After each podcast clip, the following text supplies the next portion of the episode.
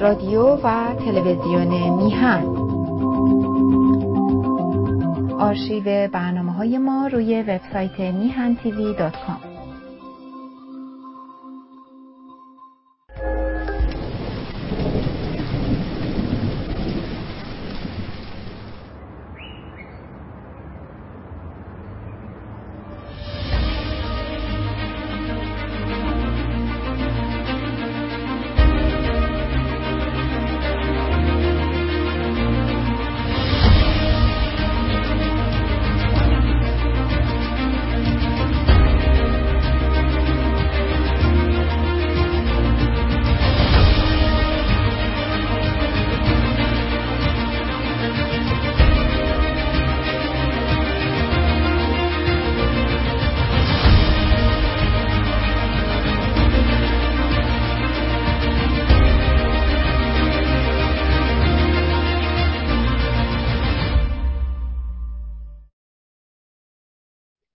درود گرم اعضای حزب سکولار دموکرات ایرانیان بر شما.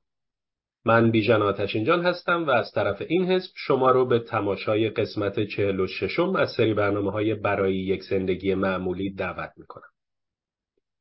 این برنامه به یکی از تفاوت‌های بنیادین زندگی های معمولی و غیر معمولی اختصاص داده شده که در اون اهمیت دادن به حاکمیت ملت ها در برابر بیاعتنایی به اراده و خواست اونا مورد بحث قرار می‌گیره. ازتون دعوت می‌کنم ابتدا ویدیوی کوتاهی پیرامون موضوع انتخابات رو تماشا کنید و سپس به اتاق هماندیشی حزبمون بیایید تا در اونجا با نظرات هموندانمون در این زمینه آشنا بشید. با ما باشید.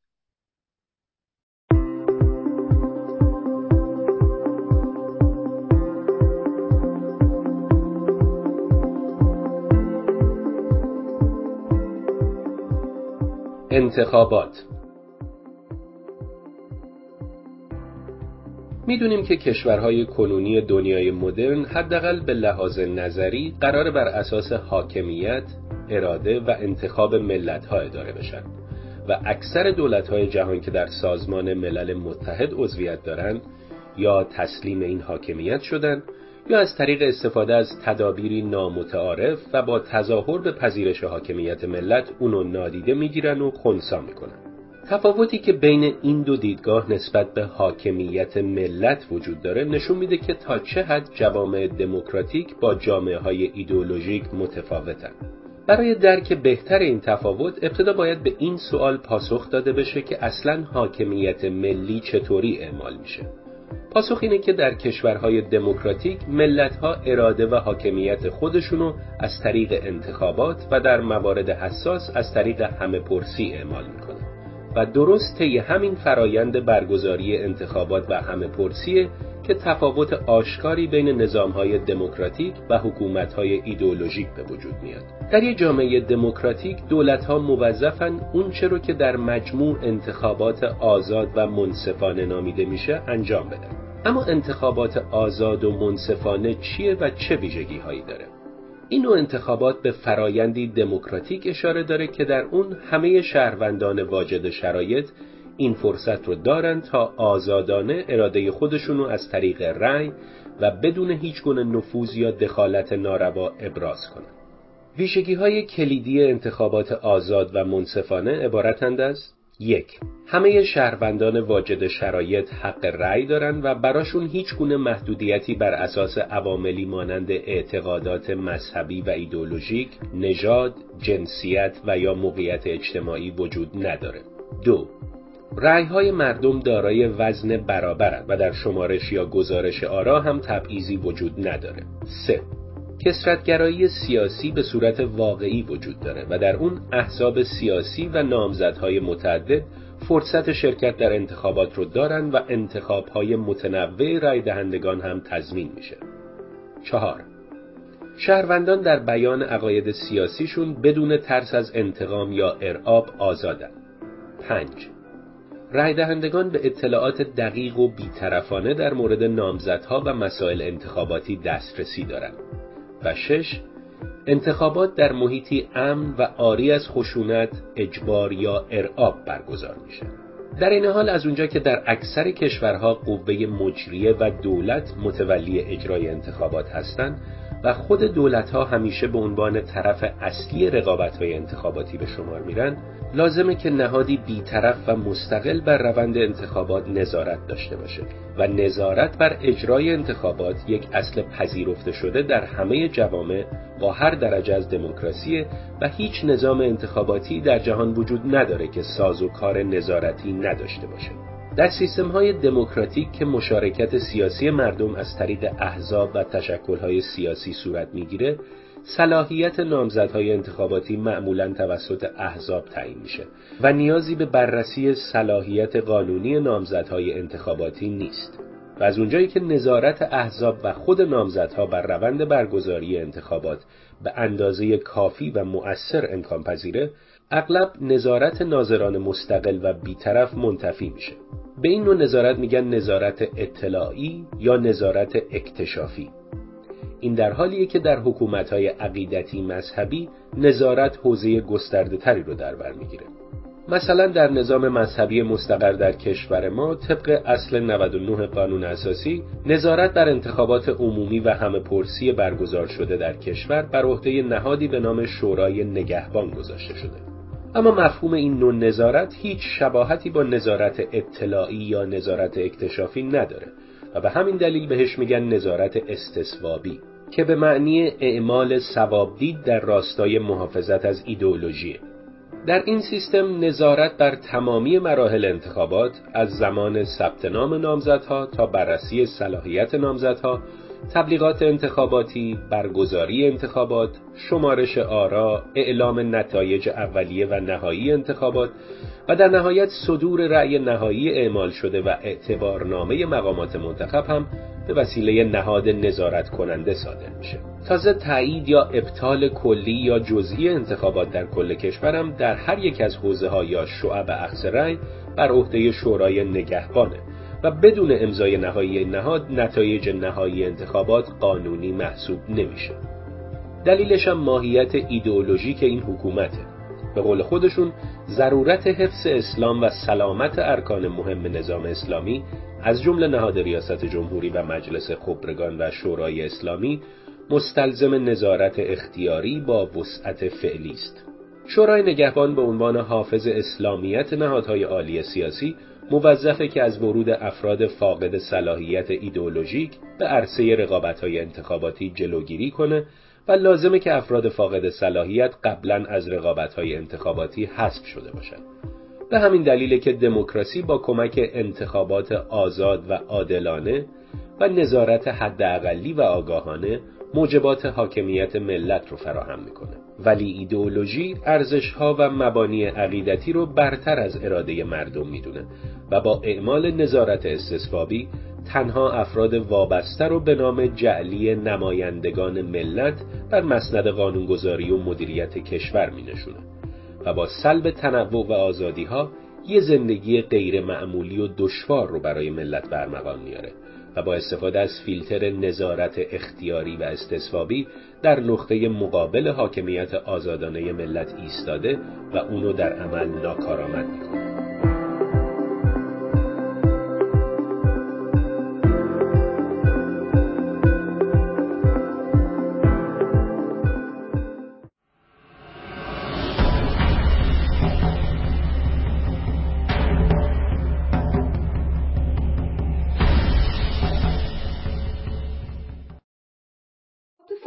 نمی‌دونم چند نفر از شما وقتی که در ایران بودید فریب تبلیغات رژیم اسلامی رو که بنا رو بر این می‌ذاره که معیار و ملاک رأی ملت هست رو خورده و پای صندوق ها رفته. خیلی خوب میشه اگر امروز برخی از تجربه های شخصی شما رو در این مورد بشنویم. اجازه بدید ببینیم که اولین داوطلب آغاز هماندیشی چه کسی هست. آقای شهرام عباسپور بفرمید خواهش می‌کنم. ممنون خانم من وقتی فیلم ها رو نگاه می‌کنم برمیگردم به زمانی که خمینی قدمش رو گذاشت به خاک ایران از همون ابتدا این جمله معروفش که من دولت تعیین می‌کنم و من توی دهن این دولت می‌زنم از اونجا این مسئله من رو و تصمیمات من رو برای ملت آغاز کرد. و جمله دیگه ای هم که داشت می‌گفت اگر همه بگن آره من میگم نه. از همونجا ما می‌بینیم که این پایه دیکتاتوری توی اون مملکت گذاشته میشه و تا زمانی که ما از اونجا بیرون نیومده بودیم واقعا نمی‌تونستیم درک بکنیم تفاوت بین زندگی کردن در یک حکومت مذهبی دیکتاتوری به خصوص دیکتاتوری ولایت فقیه و زمانی که اومدیم در جامعه دموکرات سکولار قرار گرفتیم وقتی که آشنا شدیم اینجا رویه انتخابات به چه صورته. ما الان اصطلاحی داریم که سالهاست در ایران مردم بین خودشون شاید دیگه خیلی هم عادی شده اسمش گذاشتن مهندسی انتخابات.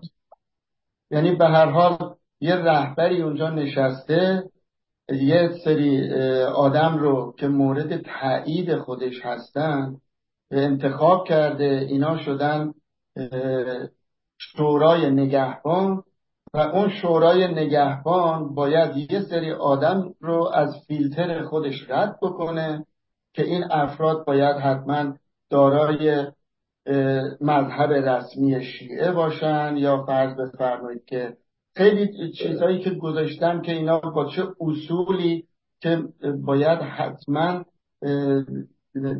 مورد تایید حکومت باشه و به خصوص شخص ولایت فقیه.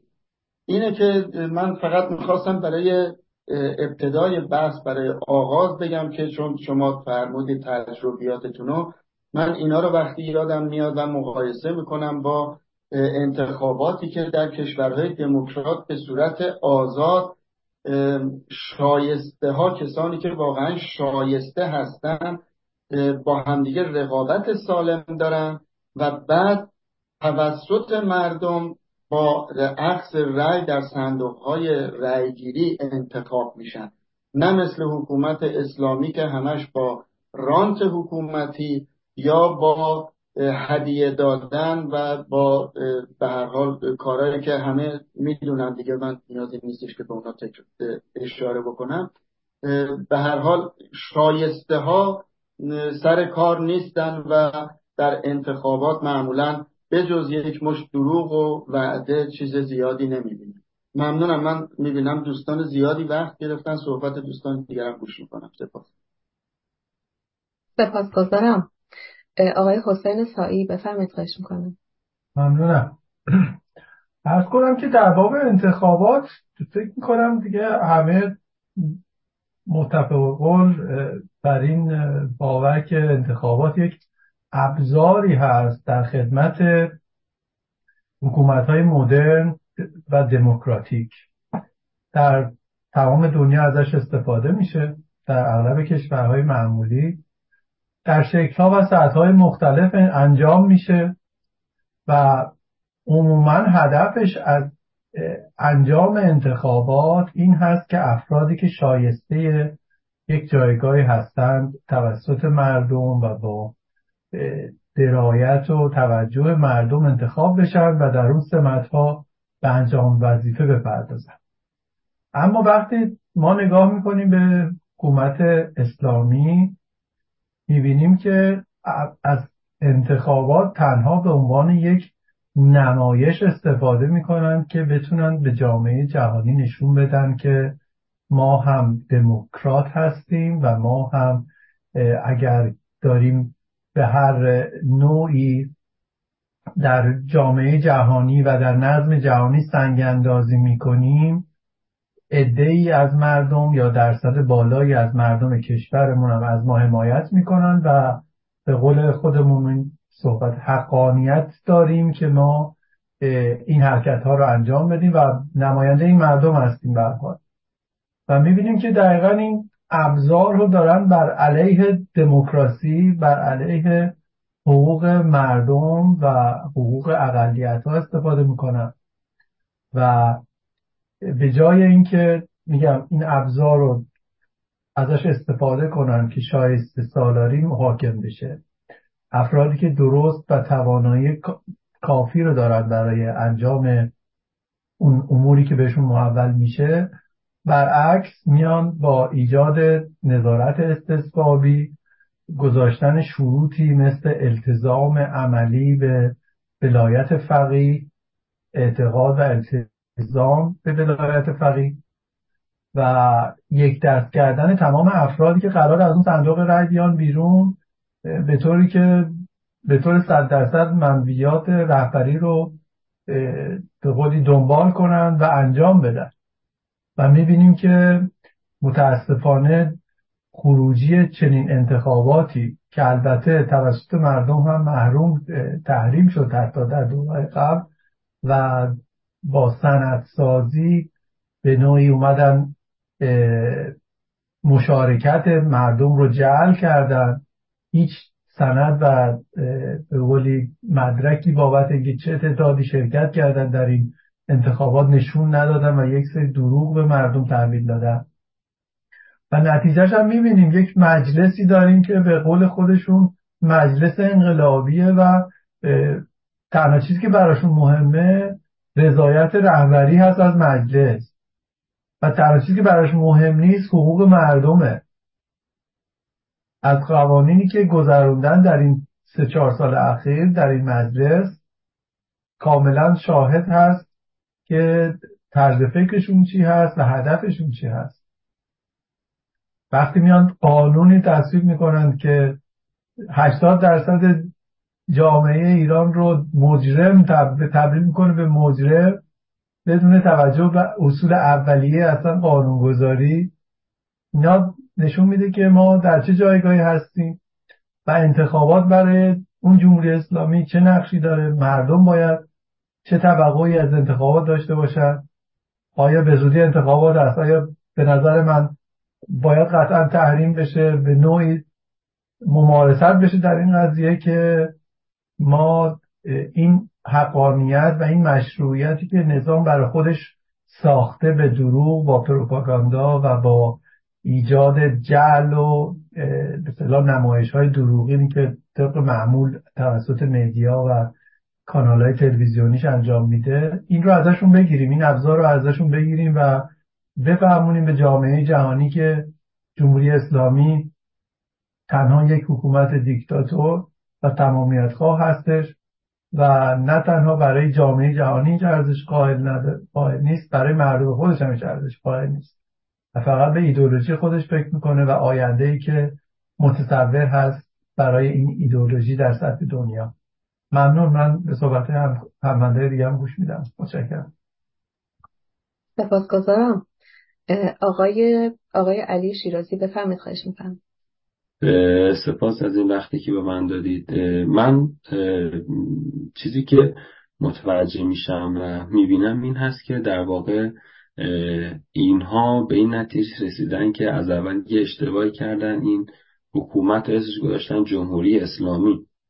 و در واقع چیزی که به نظر میاد اینا می‌خوان اینو ببرن به یک حکومت اسلامی. یعنی می‌خوان این جمهوریش هم بردارن. و می‌بینیم که تمام اون رأیگیری هایی که میشه توی این کشور در واقع به صورت کامل انتخاب شده هستن. حتی الان دیگه می‌بینیم توی مجلس هم از الان شروع کردن واسه دوره بعدی که می‌خواد انتخابات بشه دارن از الان التیماتوم میدن بهشون که چه افرادی می‌تونن بیان توی حتی مجلس انتخابات مجلس شرکت بکنن. و خب رئیس جمهوری هم که می‌بینیم که این دوره آخری که دیگه واقعا دیگه مشخص شد. و من حس می‌کنم که واسه اینها هم دیگه مهم نیست که آیا 60 درصد مردم میان رأی میدن یا 10 درصد مردم میان رأی میدن. یعنی در واقع واسه هیچ کس مهم نیست.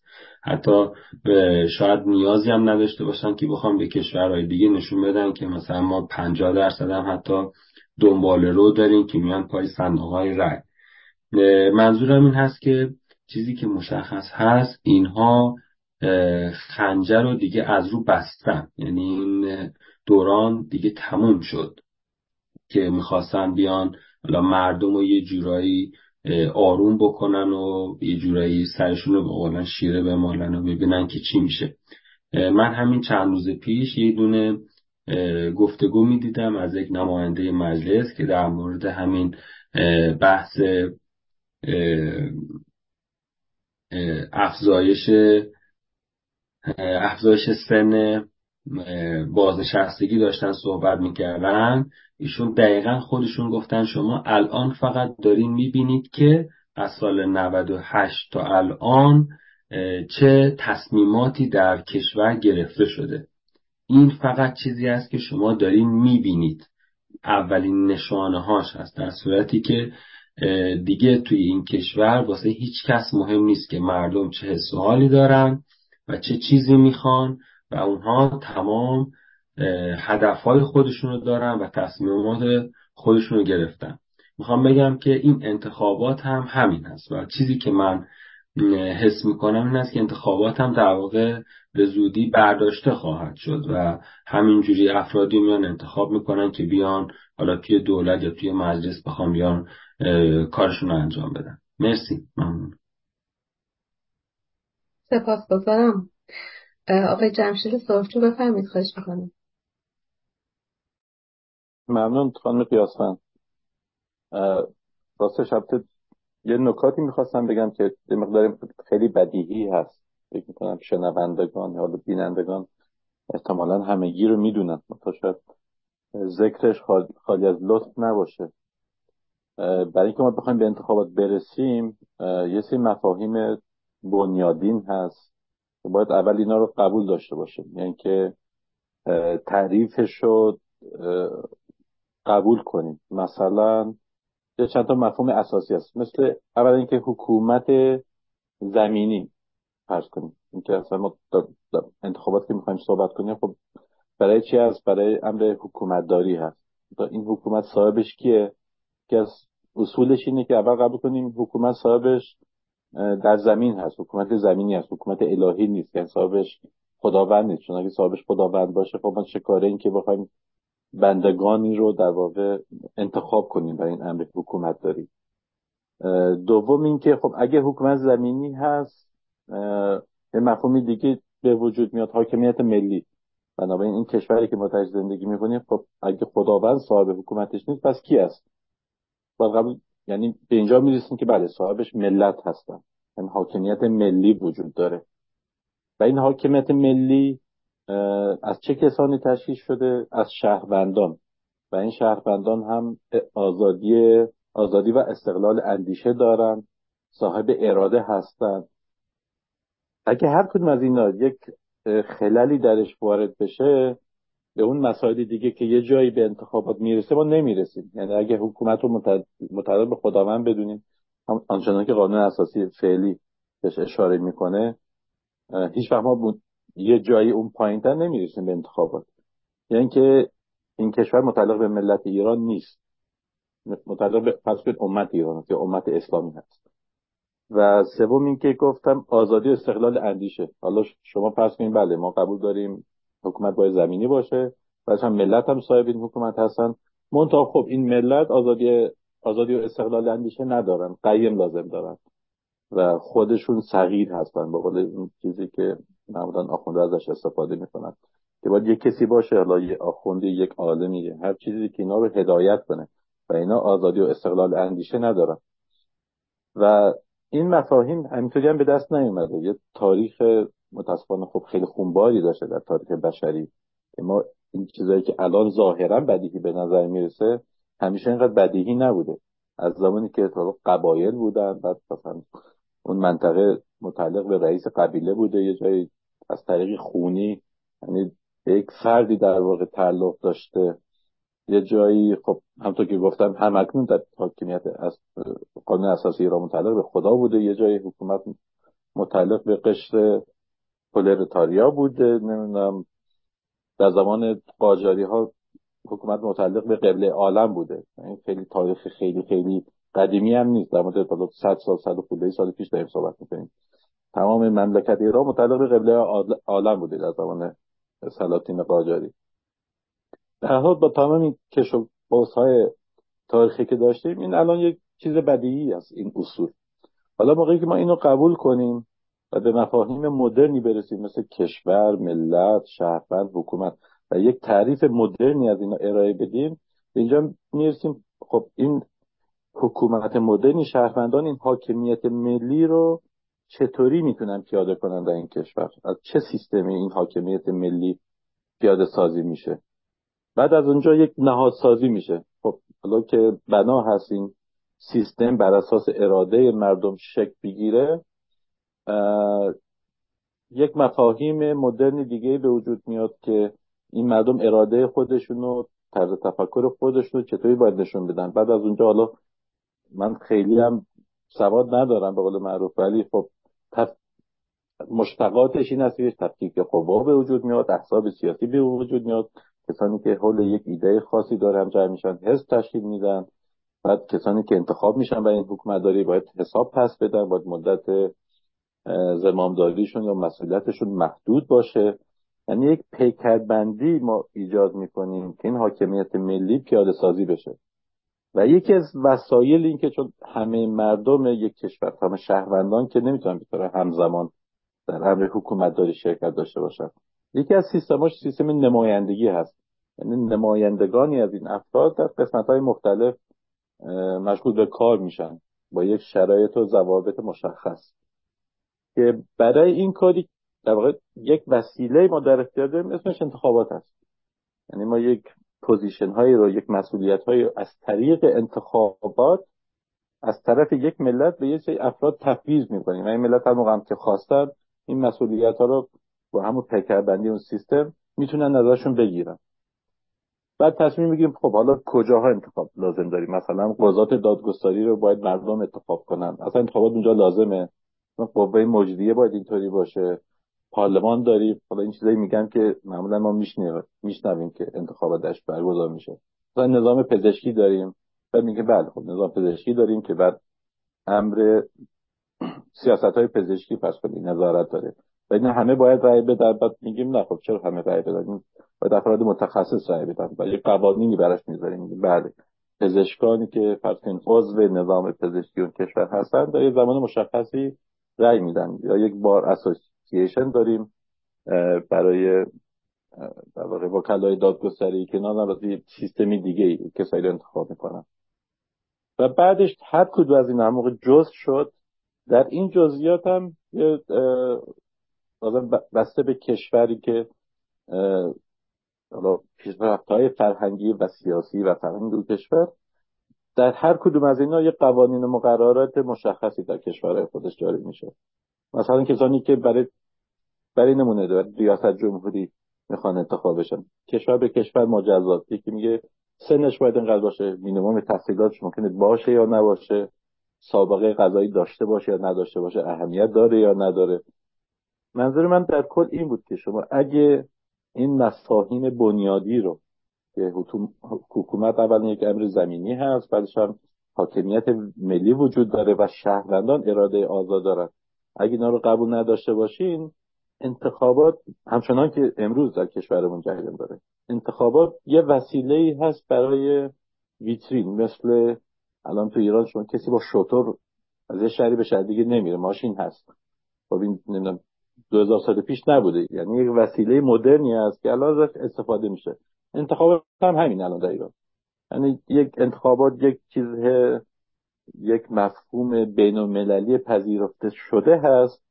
که هرچند که این مفاهیم بنیادی رو در قانون اساسی رعایت نشده و مورد قبول در واقع قرار نگرفته ولی به عنوان وسیله ای که میبایستی برای در ویترین بودن وجود داشته باشه انتخابات هم برگزار میشه. با چه شرایطی؟ با شرایطی که ملت ایران آزاد هست نخیر آزاد نیست. قیم لازم داره. این قیم که از شورای نگهبان هست. اون چیزی که در ایران برگزار میشه اساسا اصول اسمش انتخابات نیست. چون انتخابات با داشتن این اصولی که گفتم با شرایط خودش به وجود میاد. افراد آزادی که از آزادی احزاب وجود داره آزادی روزنامه ها و انتشارات که کسانی که می‌خوان بهش رأی میدن که خودشون عرضه می‌کنن و در گردش اطلاعات آزاد وجود داره و تمام شهروندان میدن این سابقه چی بوده از کجا آمده چیکار کرده چیکار نکرده. در امنیت کامل می‌تونن برن رأی بدن و موقعی که رأی دادن این یکی از اصول انتخابات هست که موقعی که هر مسئولیتی از طرف ملت به یک کسی تفویض میشه این از طرف ملت هم می‌تونه از این این تفویض ازش بعدا گرفته بشه. حالا بعد چهار سال بعد ده سال در یک چارچوب قانونی. ولی این تمام مسئولیت هایی که از طریق انتخاباتی به کسی داده میشه به روش برعکسش تف... طی یعنی در یک بستر قانونی می‌تونه می‌تونه ازش هم گرفته بشه. ممنون از شما. سپاسگزارم. آقای دکتر نوریالا بفرمید خواهش می‌کنم. بله ارز کنم که بسیاری از حرفایی رو که من در ذهن خودم آماده کرده بودم که بیان بکنم آقای سلجو به فساحت تمام بیانش کرد. من فکر کردم که حالا که حرفایی که می‌خواستم بزنم زده شده یه حرفایی رو که شاید مثلا بدیهی به نظر برسه اما با عطف به مسائل تاریخی بخوام عرض بکنم. ببینید مثلا اگر برگردیم به صدر اسلام همونطور که مثلا اروپایی ها برمیگردن به آتن و از کنن که یونان قدیم و دموکراسی رو از اونجا می‌گیرن و بعد دیولوپش می‌کنند و اجزایش رو تشخیص میدن در اسلام هم همون روز اولی که پیغمبر سرشو گذاشت زمین و از دنیا رفت این اختلاف به وجود آمد که بالاخره تصمیم گیری راجع به این حکومت اسلامی با کیه. و این اختلاف بودش که بعدا به صورت شیعه و سنی اصلا درآمد. یعنی که مثلا اون عده‌ای که در مدینه از کنم تعیین کنندگان و اینها بودن. با مرگ پیغمبر هنوز تشییع جنازه ایشون هم انجام نشده بود. رفتن در یه جایی که سخفی داشت و اسمش بود سقیفه بنی ساعده. اونجا نشستن با هم صحبت کردند و تصمیم گرفتن که مثلا ابوبکر رو که هم با پیغمبر از مکه خارج شده بودن دو نفری و طی مسائلی رسیده بودن به مدینه و همین که دختر ایشون که آیشه بود زن پیغمبر بود گفتن که این خوبه که جانشین یعنی حاکم وقت بشه و با او بیعت کردن یعنی اولین فرم انتخابات در زمان مرگ پیغمبر اسلام اتفاق افتاد. اما بلافاصله ما می‌بینیم که در طول این مدتی که اول ابوبکر هست و بعد عمر و بعد عثمان. یه عده ای از مسلمانان اعتقادشون برای این بودش که اصلا انتخاباتی نباید در کار باشه. برای اینکه اون میراسی که از پیغمبر مونده به یک صورتی به یک شخص معینی از کنم که تفیز میشه یا منتقل میشه و بعد اون شخص رو پیدا بکنیم. نه اینکه انتخابش بکنیم پیداش بکنیم. و این بحث رفتنش روی مبحث ارتباط خونی و این حرفها و بالاخره گفتن که آقا از این چهار نفری که انتخاب کرده بودیم فقط نفر آخری هستش که به خاطر اینکه پسر اموی پیغمبره و خون بنی هاشم در رگهاش هست این حق داره این کارو بکنه. بنابراین یه افتراقی بین شیعه و سنی از همون ابتدا رخ داد که البته وقتی که معاویه تصمیم گرفتش که خلافت رو از کنم که ارسی بکنه خود به خود اصلا قضیه انتخابات در اسلام بی رفت. و وقتی هم که آقای خمینی در دوران تبعید خودش در عراق زندگی می‌کرد کتاب سیاسی که نوشت اسمش بود حکومت اسلامی. و در حکومت اسلامی مبحث ولایت فقیه رو مطرح کرد که باید فقیه اعظمی مثلا وجود داشته باشه و اون حکومت اسلامی رو برقرار کنه. توی کتاب حکومت اسلامی ایشون هیچ صحبتی از انتخابات و جمهوری و این حرفا نیستش. اما وقتی که آقای ابراهیم یزدی رفتش و حالا به هر دلیلی سیایه فرستاده بودش خودش تصمیم گرفت و بره رفتن و خمینی رو بردن به از کنم که پاریس اونجا اینا که دورشو گرفته بودن مثل بنی صدر مثل از کنم که همین ابراهیم یزدی و اینها اینا گفتن آقا الان که ما داریم حکومت اسلام یا حکومت پادشاهی رو سرنگون می‌کنیم آلترناتیو سلطنت و پادشاهی جمهوریه. شما یه وقت نگی که ما دنبال حکومت اسلامی هستیم. شما باید بگید که ما جمهوری اسلامی می‌خوایم. یعنی بر اساس یک نوع مسلحت گویی کوتاه مدت موقت. ایشون هم مسئله حکومت اسلامی رو ساکن کرد و هم مسئله ولایت فقیه رو. و رفتش به من ایران رو بعد مثلا دولت موقت رو هم تعیین کرد و انتخاباتی صورت گرفت یا رفراندومی صورت گرفت.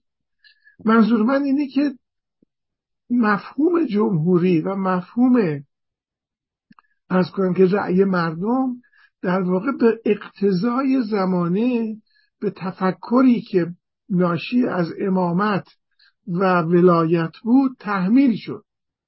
و از اون به بعد حالا باید این حکومت کاری می‌کرد که دو مرتبه این جمهوری رو یه جوری دفن بکنه و حکومت اسلامی رو مطرح بکنه. یعنی در این 44 ساله ما همیشه با این تعارض در این قضیه روبرو بودیم.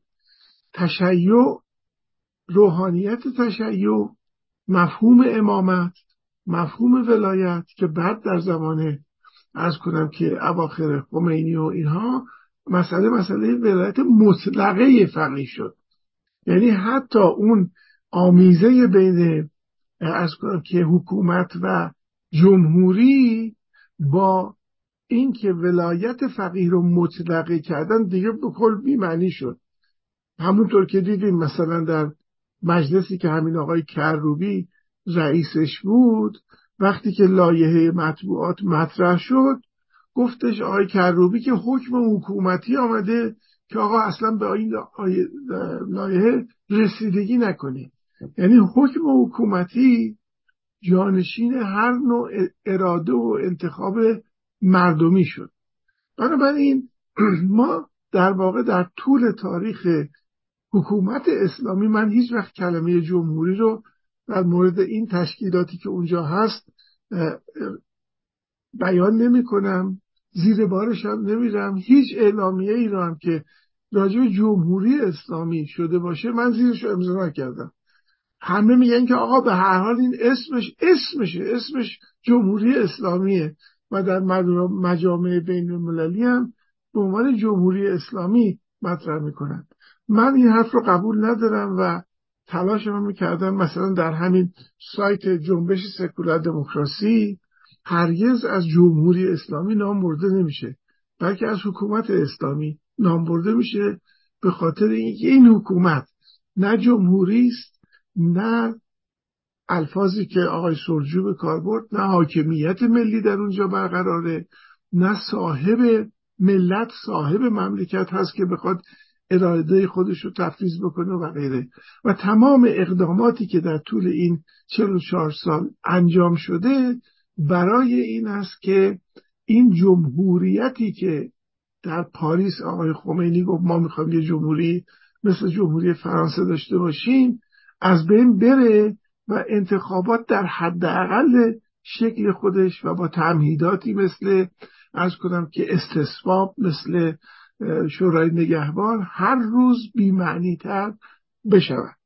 و در نتیجه به نظر من ملت ایران که مالکیت خودش بر سرزمین خودش رو از دست داده باید آگاه باشه که اگر که در انتخابات شرکت می‌کنه این فقط به سود حکومتی است که اصلا نه انتخابات رو قبول داره و نه جمهوری مرسی.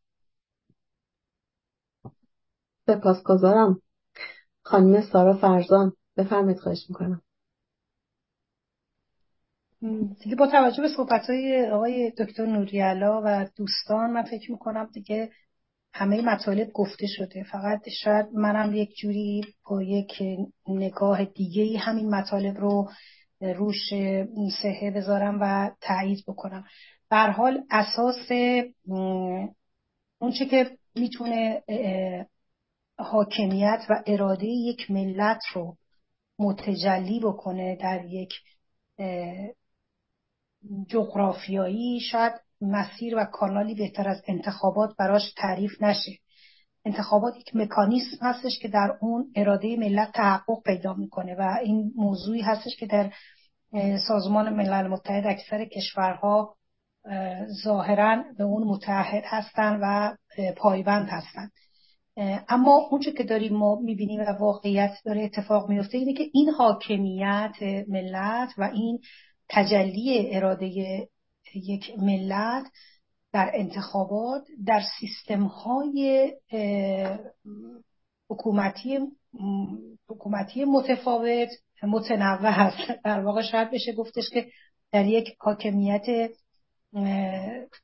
حکومتی دموکراتیک که در اون یک حکومت معمولی و زندگی معمولی رایج هست. ما یک سیستم از حاکمیت ملت رو می‌بینیم که در اون انتخابات با مدل خاصی عملی میشه و این حاکمیت ملت و اراده ملت در یک سیستم ایدولوژیک به چه صورت هست که نمونه بارزش جمهوری اسلامی هست. بنابراین در سیستم های دموکراتیک که در اونها نهادها احزاب و تشکلها ساختارمند شکل گرفتن شاید انتخابات خیلی منطقی و دارای یک سیستم درستی از نظر نظارت از نظر پروسه انتخاب و ثبت نام و اینها خیلی راحت مشخص و علنی و شفاف برای همه مردم هست. چرا که احزاب مشخصا مانیفستشون مشخصه و مردم اونها رو انتخاب کردن و به لیست احزاب خودشون رأی میدن بسته به برنامه هایی که اونها دنبال می‌کنن و موفقیت هاشون در دوره های مختلف.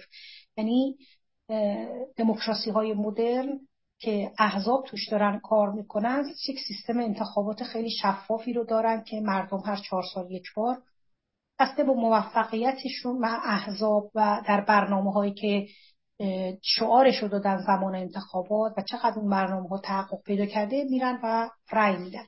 اما در یک سیستم مقابل اون در یک سیستم ایدولوژیک یک سیستمی که حالا ایدولوژیک حالا مذهبی هم هست ما با یک انتخابات نمایشی روبرو هستیم که در اون پروسه انتخابات تحت یک فیلتری به عنوان شورای نگهبان قرار می‌گیره که اون رو در ما در اصل 99 قانون اساسی ما می‌بینیم که نظارت شورای نگهبان رو ارجح و بالاتر از هر چیزی قرار داده. این شورای نگهبان بر تمام پروسه انتخابات دخالت می‌کنه. حتی می‌تونه خیلی راحت افراد رو رد صلاحیت بکنه با اون معیارهایی که مد نظر خودشه. وقتی در یک سیستم ایدولوژیک حفظ نظام حفظ اسلام اوجب واجبات میشه اون موقع دیگه هر کسی و هر موضوعی که با تفسیر در واقع این اعضای شورای نگهبان به اسلام ضربه زده باشن از دایره قدرت حذف میشن از دایره انتخاب حذف میشن. و ما داریم می‌بینیم در الان نزدیک انتخابات هست در ایران چقدر رد صلاحیت ها صورت گرفته و به قول معروف دارن مجلس رو هم می‌خوان در واقع یک دست بکنن. و میان خیلی راحت اطلاع میدن به مردم و میگن که اون دسته از کسانی که نمایندگانی که وقتی اسلام در خطر بوده ساکت بودن اینا دیگه صلاحیت برای انتخابات ندارن. و تمام کسانی که سال گذشته در انقلاب 1401 انقلاب ملی مردم ساکت بودن و اظهار نظر انقلابی نکردن اسلامی نکردن اینها امسال همه رد صلاحیت شدن. یک همچین در واقع فیلتری تحت عنوان شورای نگهبان میاد و این انتخابات رو از اون حالت آزادانه منصفانه و درست خودش از اون کانال خارج می‌کنه. عناصری که در انتخابات در سیستم های دموکراتیک ما می‌بینیم. آزادانه است منصفانه است نظارتش یک نظارت شفاف هست. اما برعکس در یک جامعه ایدولوژیک ما می‌بینیم که چطور عنصر و نهادی تحت عنوان شورای نگهبان میاد و همه رو از تیغ فیلتر تیغ فیلتر خودش میگذرونه و با یک سری آیتم ها و خطکشی هایی افراد رو از حوزه صلاحیت عمومی خارج می‌کنه. بنابراین مفهوم تحت عنوان انتخابات شما در کشورهای دموکراتیک دموکراسی دموکراتیک و کشورهایی که دموکراسی های مدرن دارن می‌بینیم اما در یک جامعه ایدولوژیک و دیکتاتوری مذهبی این رو ما نمی‌بینیم. یک مشارکت کاملا منفعلانه و تزئینی سپاسگزارم.